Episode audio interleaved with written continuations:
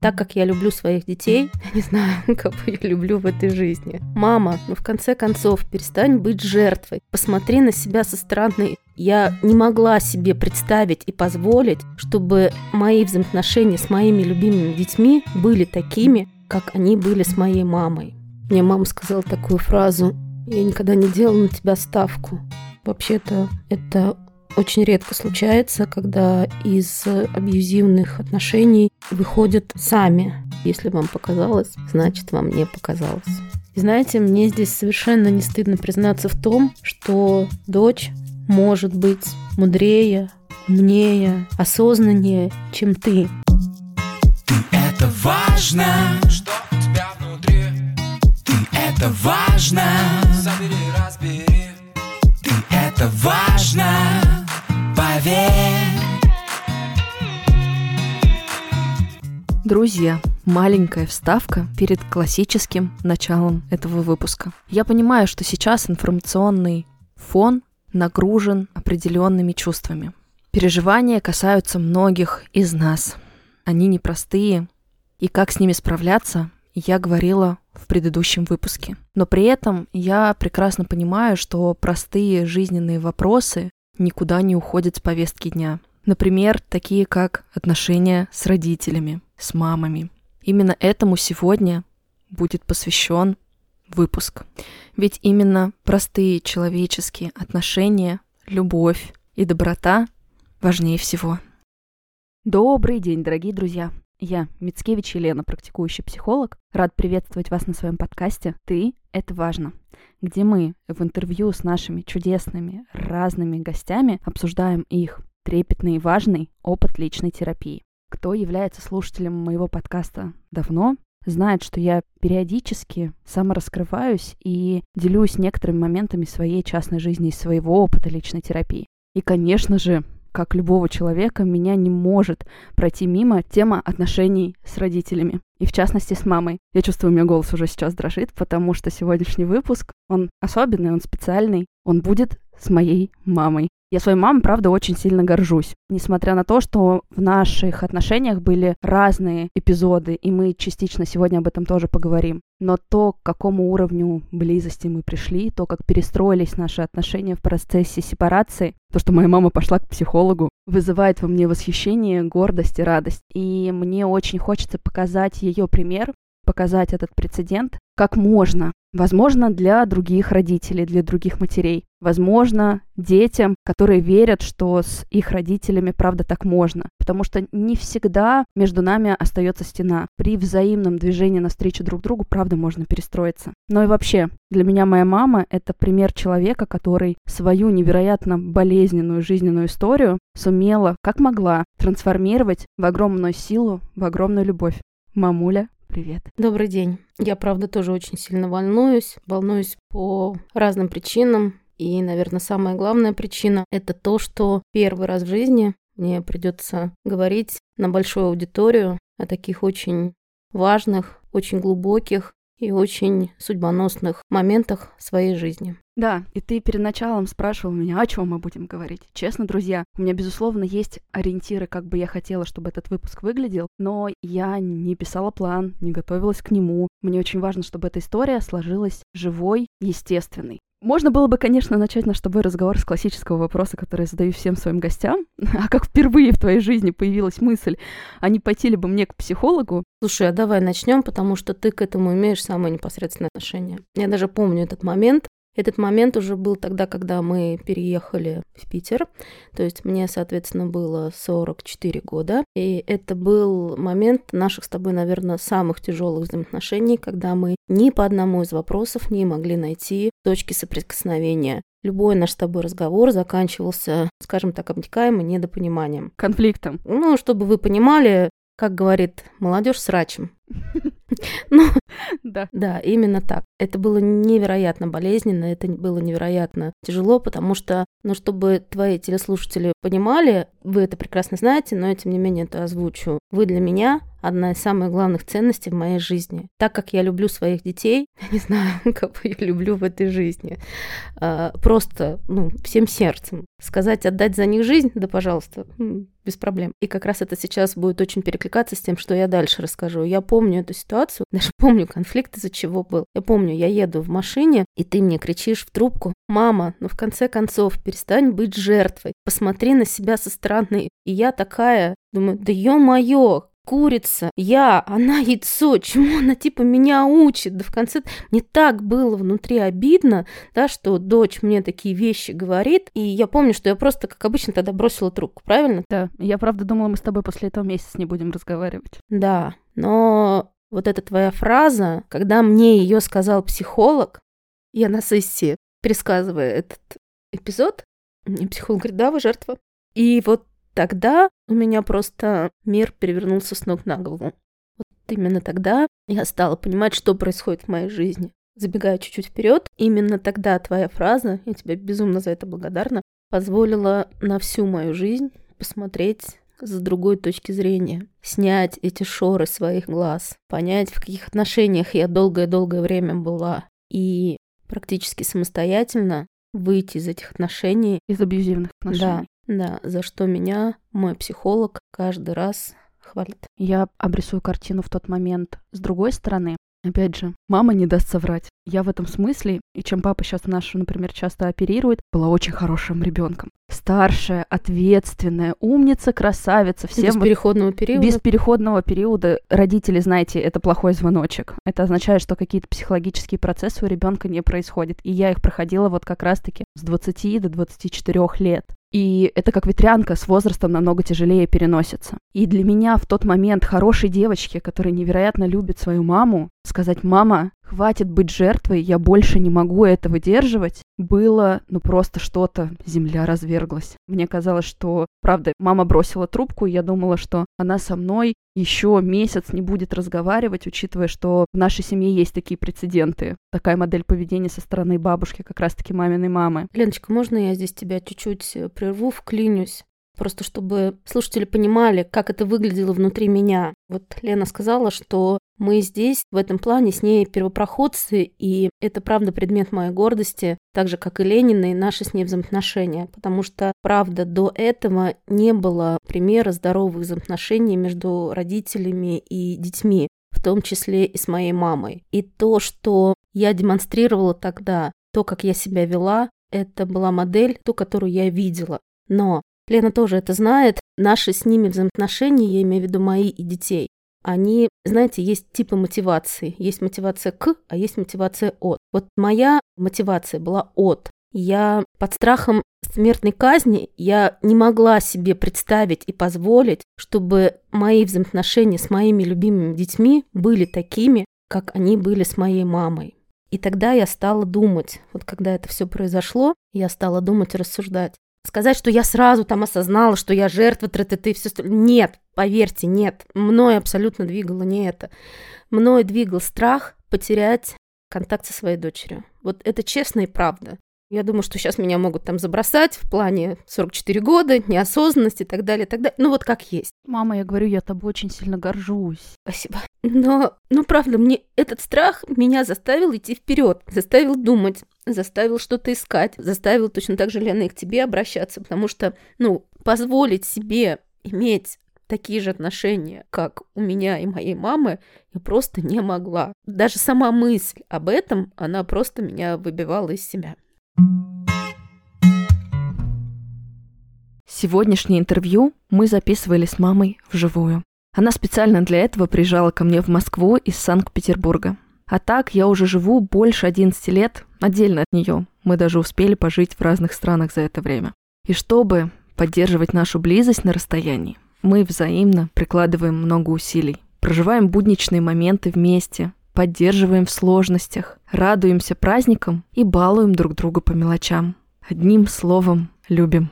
А выражать свою любовь мне физически просто с Флау Вау. Это маркетплейс с подарками, десертами и живыми цветами, которые я особенно люблю дарить маме. Флау-Вау доставляет радость близким почти в тысячи городах по всему миру. Ну а в преддверии 8 марта вам точно пригодится скидка 10% по промокоду IMPORTANT. Ведь радовать близких действительно важно. Ссылку на промокод я оставила для вас в описании. Мне от души приятно рекомендовать вам то, чем я с радостью пользуюсь.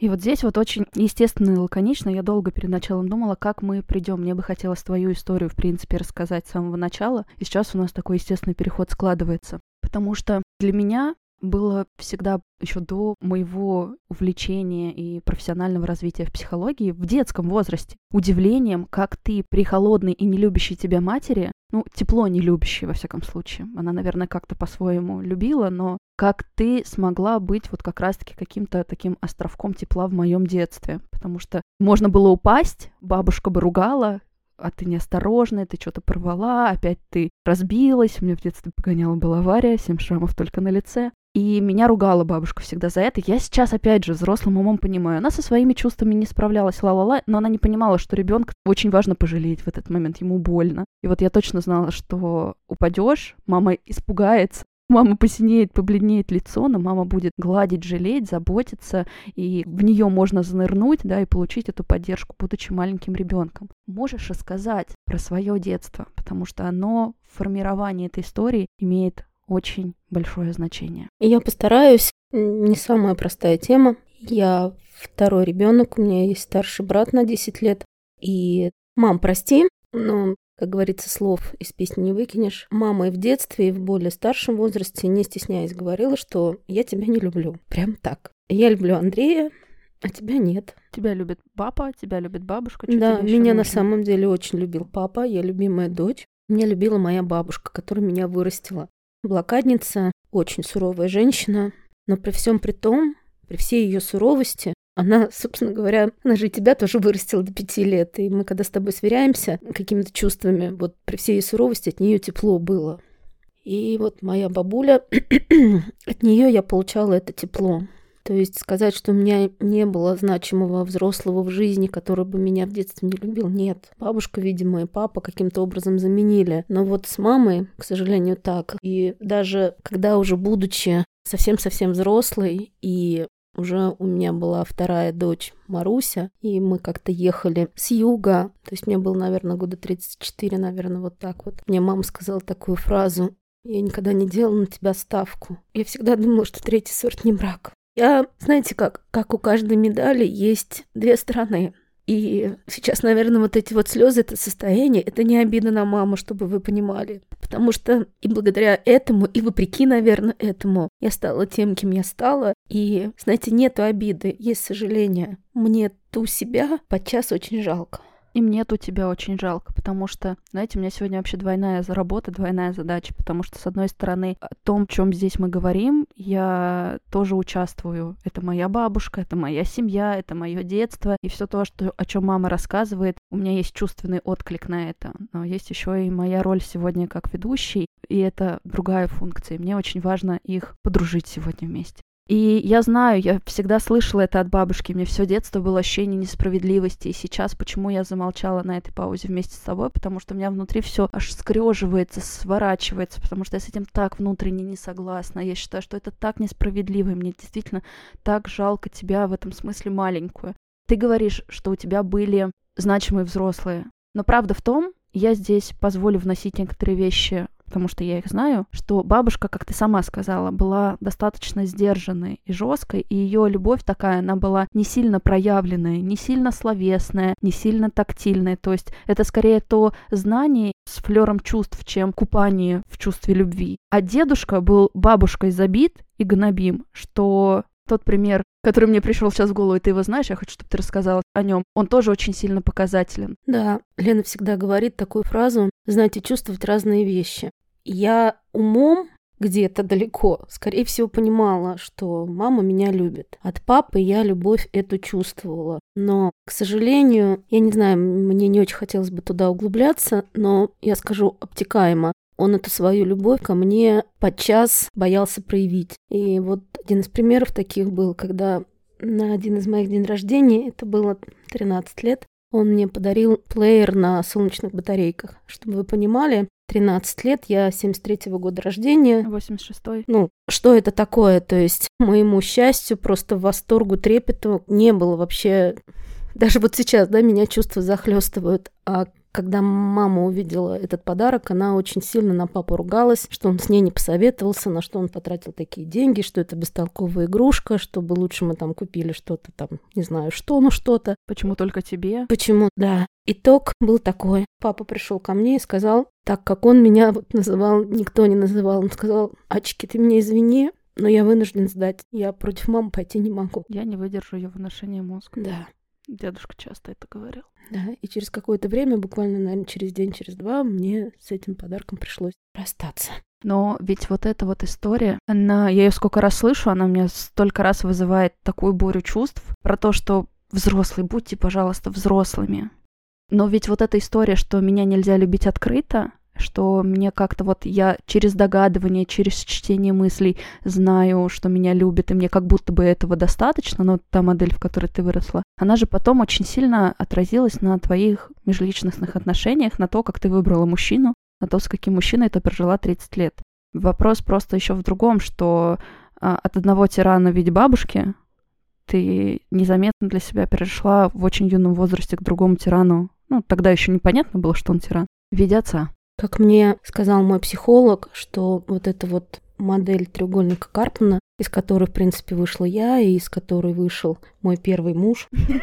Да, я маму теперь учу говорить не бывший муж, а первый муж после 30 лет совместного брака. Да, она мне сказала, что есть исследование, что это на уровне химических процессов. Ну, условно говоря, что другого бы партнера я себе выбрать бы и не смогла, да, то есть это было настолько привычно, что я, условно говоря, из одного треугольника Карпмана перетекла в другой треугольник Карпмана, естественно, не понимая, что происходит вообще, да, так было. Это ведь тот вопрос, который сейчас ты частично продолжаешь проживать. Такое постразводное состояние после 30 лет совместной жизни. Для меня это тоже очень сильно непростая тема, потому что это отдельная строка, отдельный сценарий в моей личной терапии, потому что когда ты живешь с ощущением, типа, что Мицкевич мужик, Мицкевич молодец, или что вообще, что у тебя есть какое-то представление о семье, тебе кажется, что так будет всегда, а потом это всегда рушится, а потом происходит такое сброс занавеса и восприятие реальности становится очень больно, да, и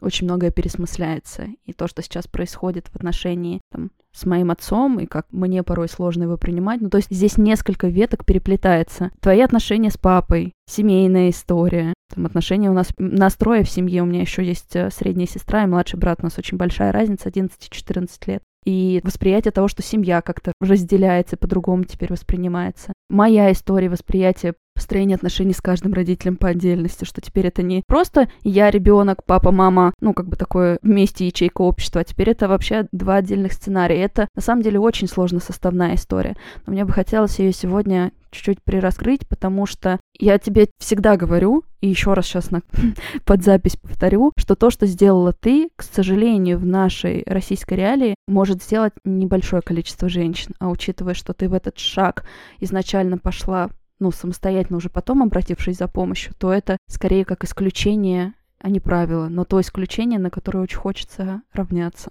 Да, принятие решения о том, что я ухожу из этих отношений, оно было как бы самостоятельно, без там поддержки психолога, с твоей, скорее всего, поддержкой, потому что, ну, ты знала это все. А вот уже когда это решение было, я уже тогда пошла, и именно тогда мне сказал психолог, что, ну, вообще-то это очень редко случается, когда из абьюзивных отношений выходят сами. Я не могу сказать, что это было так, знаете, вот, ага, я решила, все, я выхожу, дверь открыла и закрыла. Это несколько лет длилось. Да, это длилось несколько лет, и это было с откатами, это было с решением, что нет, это неправильно, нужно попробовать еще раз. Это было, наверное, пару раз, ну вот совершенно точно, да, когда там мы с тобой проговаривали, потом я тебе, помню, звонила и говорила, нет, ну вот папа вернулся, вот сейчас вроде все хорошо, и, наверное, стоит попробовать, ведь столько прожито, и я его вот так люблю и прочее, прочее, прочее. Но самое интересное, что недавно сидела, анализировала и вспоминала. Каждый раз, когда я принимала решение, что а давай-ка я попробую еще раз,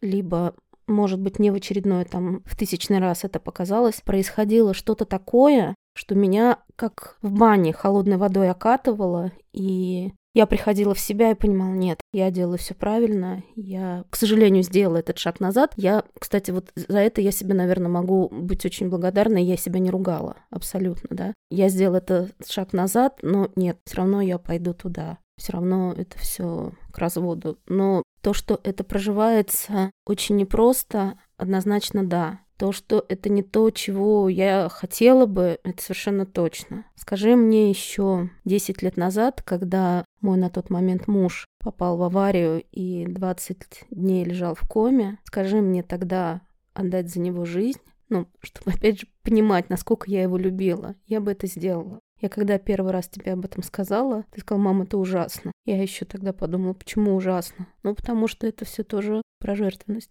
То, что ты сейчас описываешь, это же про цикл абьюза. И для меня на самом деле, когда я анализировала вообще, что в моей семье происходило на протяжении почти 30 лет, и вашей совместной жизни, и всей моей, для меня было огромным таким удивлением наглядно видеть, как этот цикл абьюза вообще может развиваться. То есть сначала это может быть история раз в несколько лет, потом раз в год, потом раз в полгода, а потом этот цикл все уменьшается, уменьшается, и это как удавка на шее просто сжимается. Абсолютно верно. Я тоже, когда анализировала, я была в шоке, потому что действительно, я смею надеяться, что я все-таки нормальный человек, да, и 30 лет это очень большой период жизни, и при всем при том, что я признаю свою роль жертвы в этом треугольнике, я все-таки смею надеяться, что есть у меня и самоценность, э, и понимание самой себя. И когда я оглядываюсь назад, да, я понимаю, что там первые несколько лет, ну, это вообще как бы не было, не проявлялось, да.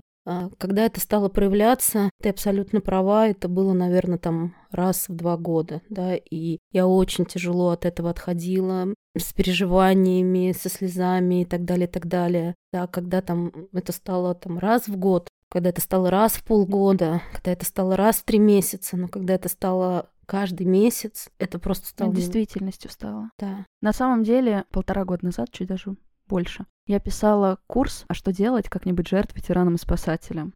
Ну, сейчас те, кто были слушателями этого курса вживую, вдвойне узнают, что я к этой теме абсолютно неравнодушна, потому что это часть моей жизни. Так вот, самым тяжелым для меня было написание урока про тирана, потому что меня несколько раз, я его писала прям, наверное, недели две, ровно потому, что периодически мне комом горло подкатывали флешбеки, потому что писался он по отцу, чисто даже некоторые фразы, которые люди потом писали, слушайте, тогда это же оно. Мне хочется сказать, житейский опыт, к сожалению, который наложился, да, уже потом на профессиональные знания.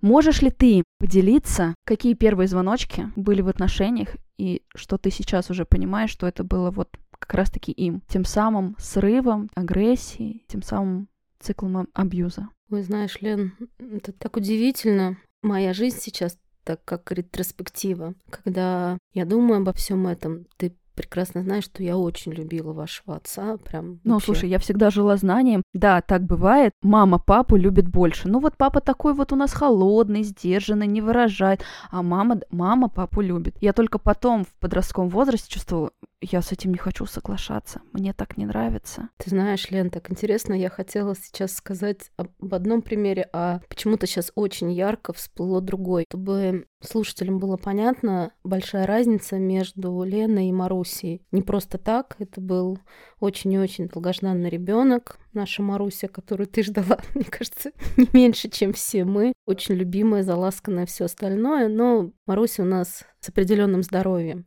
И вот я помню, Ей было два года, и с папиной работы нас отправили по путевке в Кисловодск. И я вот помню, мы телефоны тогда только-только появились. Я помню, мы там с Марькой ходили, и я фотографирую, отсылаю, это еще тогда было СММ, и пишу сообщение там, называю по имени, как я там соскучилась, как мне тебя не хватает, туда-сюда, пятое-десятое. Я вижу, что просмотрена и тишина. И я такая, в смысле? Почему?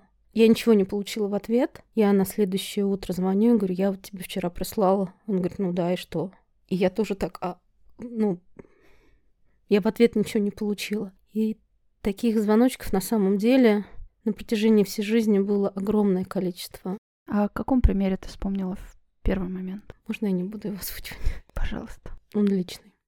Очень. Тогда я поделюсь одним личным моментом. Он тоже был периода рождения Маши. И это то, что очень сильно ранило меня. Я долго это разбирала со своим личным терапевтом. И это то, что отложило, вот здесь вот как раз вопреки, большой отпечаток на мои отношения с мужем. Когда Маша уже родилась, мне было лет 12-13, я вдруг узнала, что оказывается... Ну, точнее, то, что у папы мечта была троих детей, я знала всегда. Но я не знала о том, что когда мне было 9 лет, за два года до рождения Маши, папа чуть не ушел из семьи. То есть для него настолько было принципиально вот этот вот образ картинка семьи идеальный. Можно долго потом говорить, почему, для чего, но факт остается фактом, что он готов был уйти из семьи, чтобы найти другую женщину, которая ему родит троих детей, как он мечтал. Ну, он, по-моему, при тебе же это сказал. Да, он сказал, что Маруся фактически тот ребенок, который спас наш брак. И тогда у меня, у 12-летней юной души, было полное негодование, непонимание, боль, недоразумение. То есть, серьезно, ради идеи ты готов был оставить меня, маму, нас, получается, недостаточно, потому что мы не соответствуем какой-то картинке. И от того, что Маша спасла в тот момент, ну, спасла в кавычках, брак, мне легче не стало. Я тогда закусила губу и пообещала себе, что у меня будет тот партнер, которому буду важна я, вне зависимости, будут у нас дети, не будет, какое их будет количество, что я буду тем, кого он будет выбирать. Не форма и, знаешь, такой человек, который ей соответствует.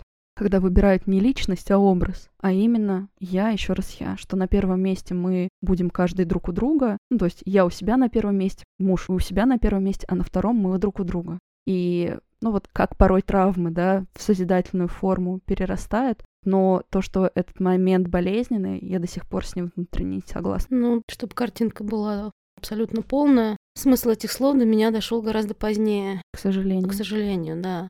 Потому что в тот момент я не могу сказать, что они меня как-то очень сильно ранили. Они были, безусловно, неприятны. И, безусловно, я переживала. Но то ли я была замучена материнством, потому что Маша была не самый простой в плане здоровья ребенок. То ли мои мозги были еще вот в том состоянии, но смысл этих слов до меня дошел гораздо позднее. И вот когда он дошел, правда, мне опять же стало себя очень жаль. Если ты мне задавала этот вопрос, и если ты бы мне сейчас задала, о чем я горюю больше всего, я не могу сказать, что эти 30 лет были все вот там в абьюзе и так далее. Нет, ну, я же нормальный человек, то есть было очень много счастливых моментов. В цикле абьюзи есть медовый месяц, да, да. который позволяет в нем находиться. Да, действительно, были светлые моменты. Да, да, мы многое пережили твоим отцом, да. Я да ему... вы выросли, в конце концов. Мы выросли, да. Я, ты знаешь, я очень ему благодарна и за вас, за вас троих, потому что это самая большая моя ценность в этой жизни. В конце концов, даже за то, что мы оказались в Санкт-Петербурге, это его инициатива. И все вы знаете, насколько я тяжело приживалась к этому городу, но то, что дал этот город для меня. Я все время говорю, что Питер очень многое забрал, но и очень многое дал. Я поясню, что мои родители спустя, а сколько, это уже, наверное, лет 25, 6 вы прожили во Владимире. Ну, 24. Этот город, в котором я родилась. 24, да. да. И когда я оказалась в Санкт-Петербурге, меня пригласили по работе, там появилась в этой же организации вакансия для папы, и мои родители всей семьей, продав полностью имущество, переехали из одного города в другой. Это тоже, мне кажется, очень большой и показательный шаг, потому что за лучшей жизнью, за большими возможностями для детей, за лучшими университетами и школами, за ну, каким-то шагом вперед в таком возрасте уже, там, 40 плюс, Угу, 44 идти, мне было. Идти непросто. Ну вот, кстати, знаешь, мне пришла в голову такая мысль, что тогда именно тоже какая-то жертвенность э, во мне сработала, потому что, ну, для тебя не секрет, что у меня жизнь в Владимире была изумительно устроена в том плане, что у меня было свое дело, которым я занималась, которую очень любила, которая там приносила доход, оно мне очень нравилось. При всем при том это давало свободный график, да. Я работала, занималась детьми, домом, там, развитием и всем чем угодно, да. И у меня в плане быта было очень все устроено. Женщины меня, наверное, поймут. Мастер по маникюру, там, волосам и так далее, любой врач. Ну, то есть какие-то проблемы, если я даже не могла решить сама, да, то есть звонок там или два звонка, и они решались. Помни, как это было с твоими правами, да? Да. И вдруг вот... Это можно вырезать. Да. Но с правами мне не хотели ставить пересдачу. То есть мне не покупали права, мне надо было уезжать в Италию по обмену, ну, то есть чтобы зрители понимали а гаишники вымогали взятку. И просто другим способом, через знакомых, сделали так, что меня на пересдачу все таки в дату, в которую мне нужно было, поставили. И тот же гаишник как И тут, удивился, да, когда, меня увидел.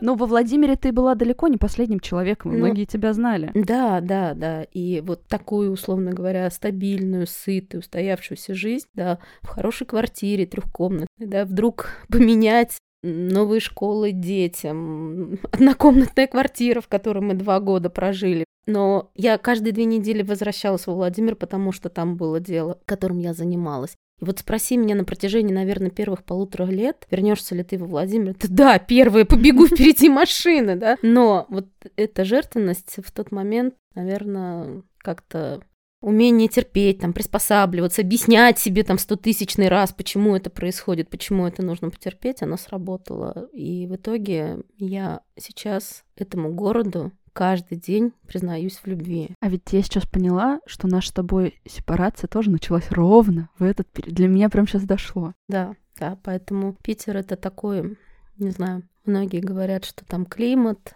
погода и так далее, и так далее. Я его обожаю просто.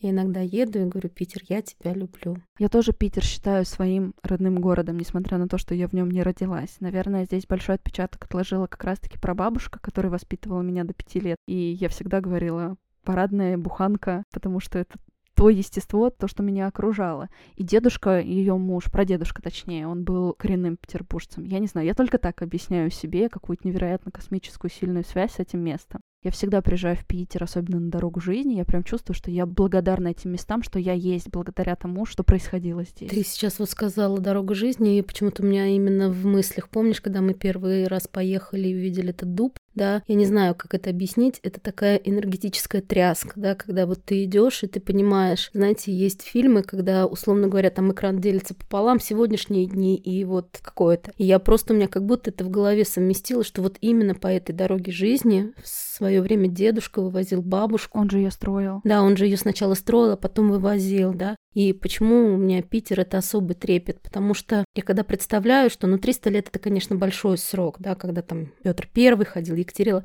но в рамках э, Вселенной 70 лет это миг, да, это человеческая жизнь. И что вот 70 лет назад люди, особенно зимой меня накрывает, когда а, вот эта зима была и снежная, и суровая, и когда я понимаю, что первая зима это была зима моей бабушки, Правда, я не понимаю, как они все это выдержали, вынесли. Я понимаю, откуда ее суровость, я понимаю ее мешки с сухарями, я понимаю ее невозможность заснуть без буханки хлеба, да, и ты должна была ее обязательно купить. Я понимаю ее вот эту вот всю бережливость, я все это понимаю, но я не понимаю, как люди в тех условиях это выдерживали, выживали и оставались людьми. Бабуля, спасибо. Мне кажется, что сегодня происходит очень важная вещь, я бы так назвала, разговор двух взрослых людей, мамы и дочери. Когда уже есть возможность поговорить не только об обидах, о детских травмах, а о них мы с тобой очень много разговаривали и признавались, и извинялись, и это взаимно все было. И мне очень ценно, что ты сейчас можешь выдерживать какие-то воспоминания и признавать, да, ну так, так было. И что сейчас выстраивается картинка как будто бы на 360 градусов, такая 3D цельная, когда ты понимаешь, что происходило в твоей семье из поколения в поколение, как те самые травмы передавались из поколения в поколение. И я такую благодарность тебе, мама, сейчас испытываю за то, что мы с тобой чуть-чуть развернули вот в нашей семье, в нашем роду этот цикл холодных, нелюбовных отношений между мамой и дочерью. Потому что про бабушку я помню их отношения с бабушкой. Бабушку я помню с твоим отношением к тебе. И я, наверное, от этого вдвойне очень бережно и трепетно отношусь к тому, что мы с тобой строим. Спасибо, Ленуль. Так интересно, мы совершенно недавно с тобой затрагивали эту тему. Я твоя мама.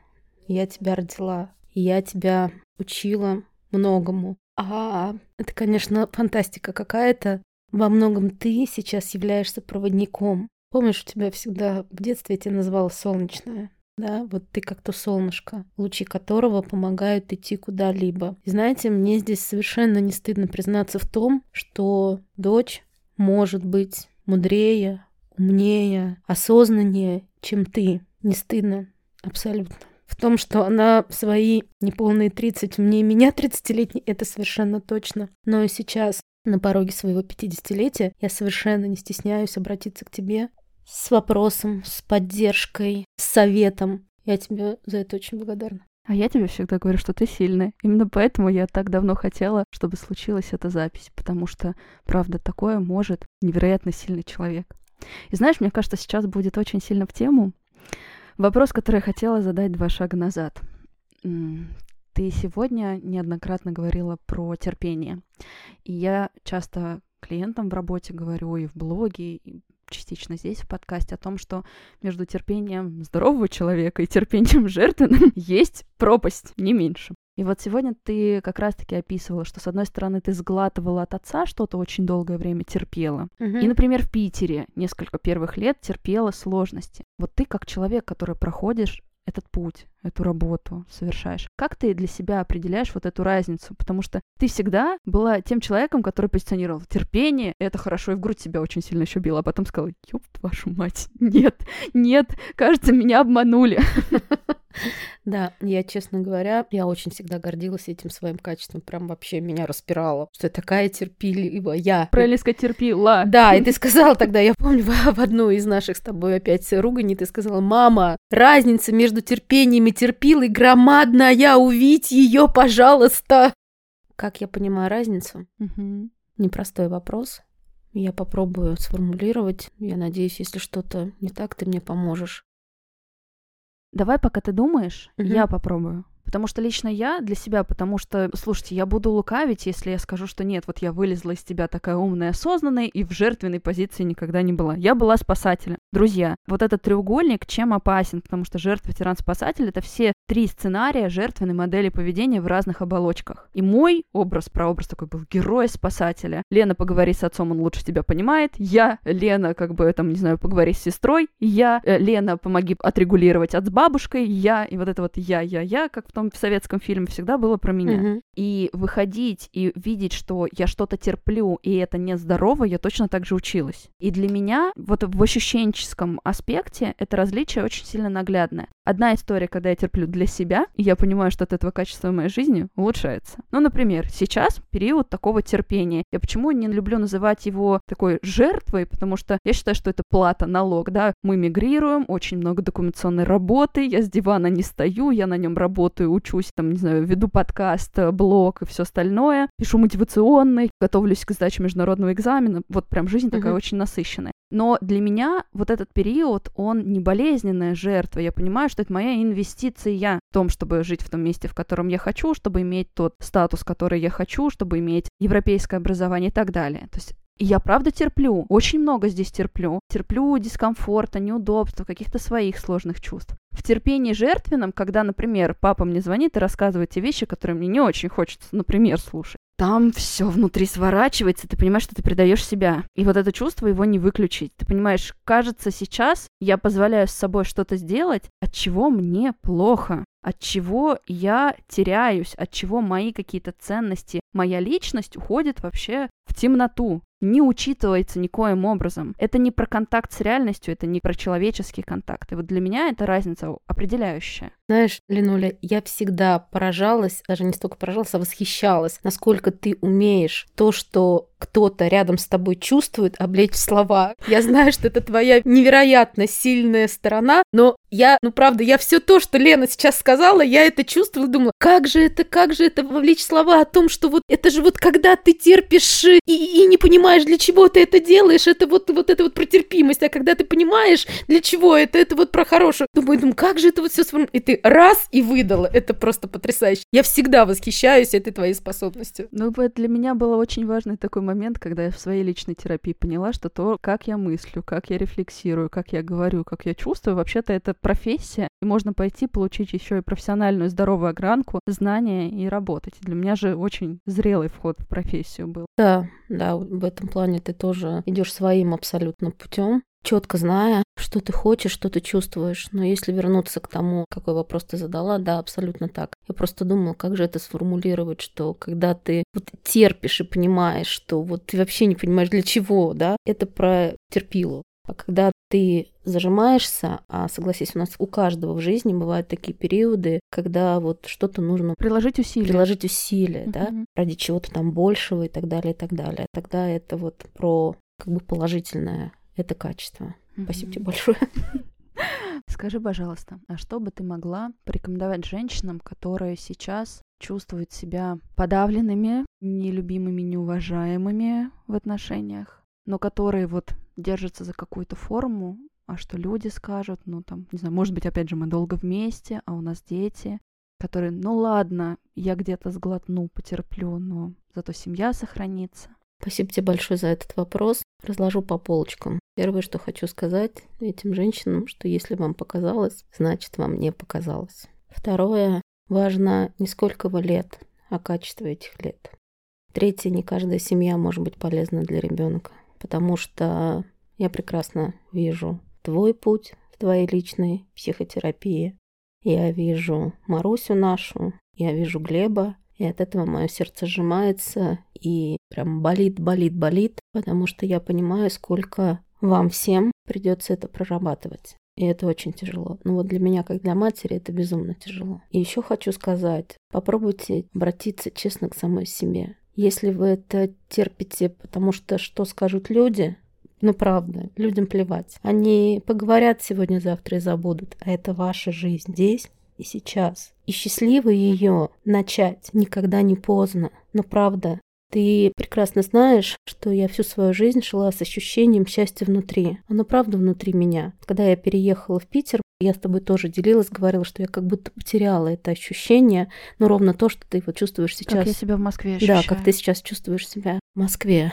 Но удивительным образом, когда уже было принято окончательное решение там о разводе, а когда я все поняла, что ну, дальше уже ничего не может быть. Удивительным образом это счастье внутри вернулось. Поверить в то, что счастье не зависит от того, есть с вами кто-то рядом или нет. Счастье — это состояние каждого человека.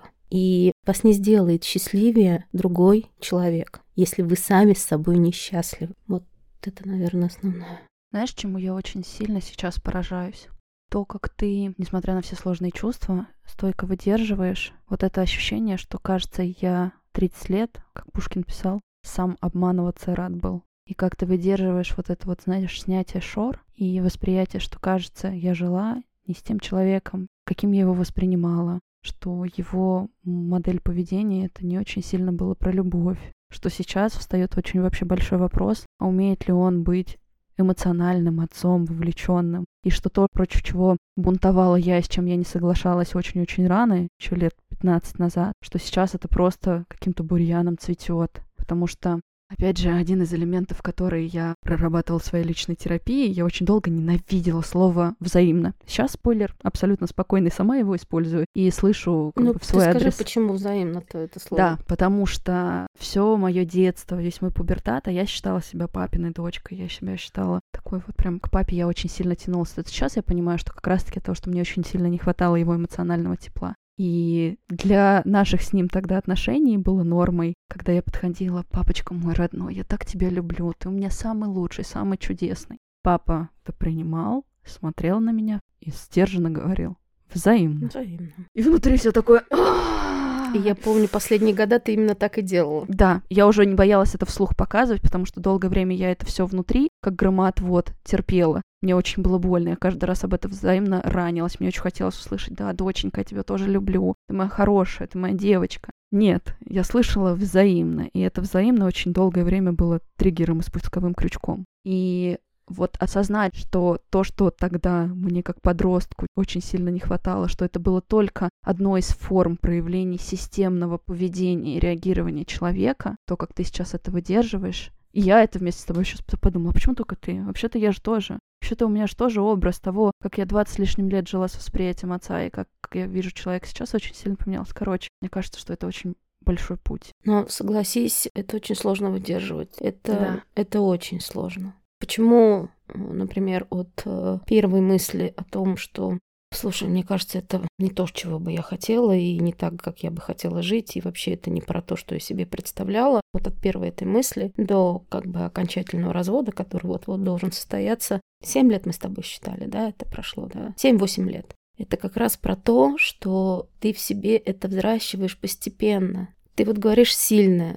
Мне хочется сказать, а куда деваться с подводной лодки? Слушай, ну давай будем честны. Есть пример тысячи людей, и далеко ходить не надо и в нашей семье, где продолжают в таких системах жить и, к сожалению, не давая себе шанс на комфорт, на счастье, на любовь, на понимание, что я имею на это право, я это важно, в конце концов. Да, я это И важно. мне очень хочется сказать, ведь действительно, дорогие друзья, если вы сейчас чувствуете, что это как-то про вас, пожалуйста, 7 лет можно не тратить. Был бы психолог 7 лет назад, я уверена, что столько бы временем. То есть тут мы всегда чем-то платим. Либо деньгами, усилием и временем работой локально, либо самостоятельно накапливая, и то может случиться, а может нет. Может нет. Поэтому психология это очень важно. Работа с психологом — это то, что правда, это не блажь, а нужно каждому. Добрых, теплых психологов вы уже знаете, где найти на портале, это важно. Мне очень важно было позаботиться об этом аспекте, чтобы вам было куда прийти. И вот в такие моменты хочешь сказать, вот они, прецеденты, всеми нашими интервью мы показываем, посмотрите, как много жизненных ситуаций, когда вы можете обратиться за помощью и каким-то результатом, изменением прийти намного быстрее. Да,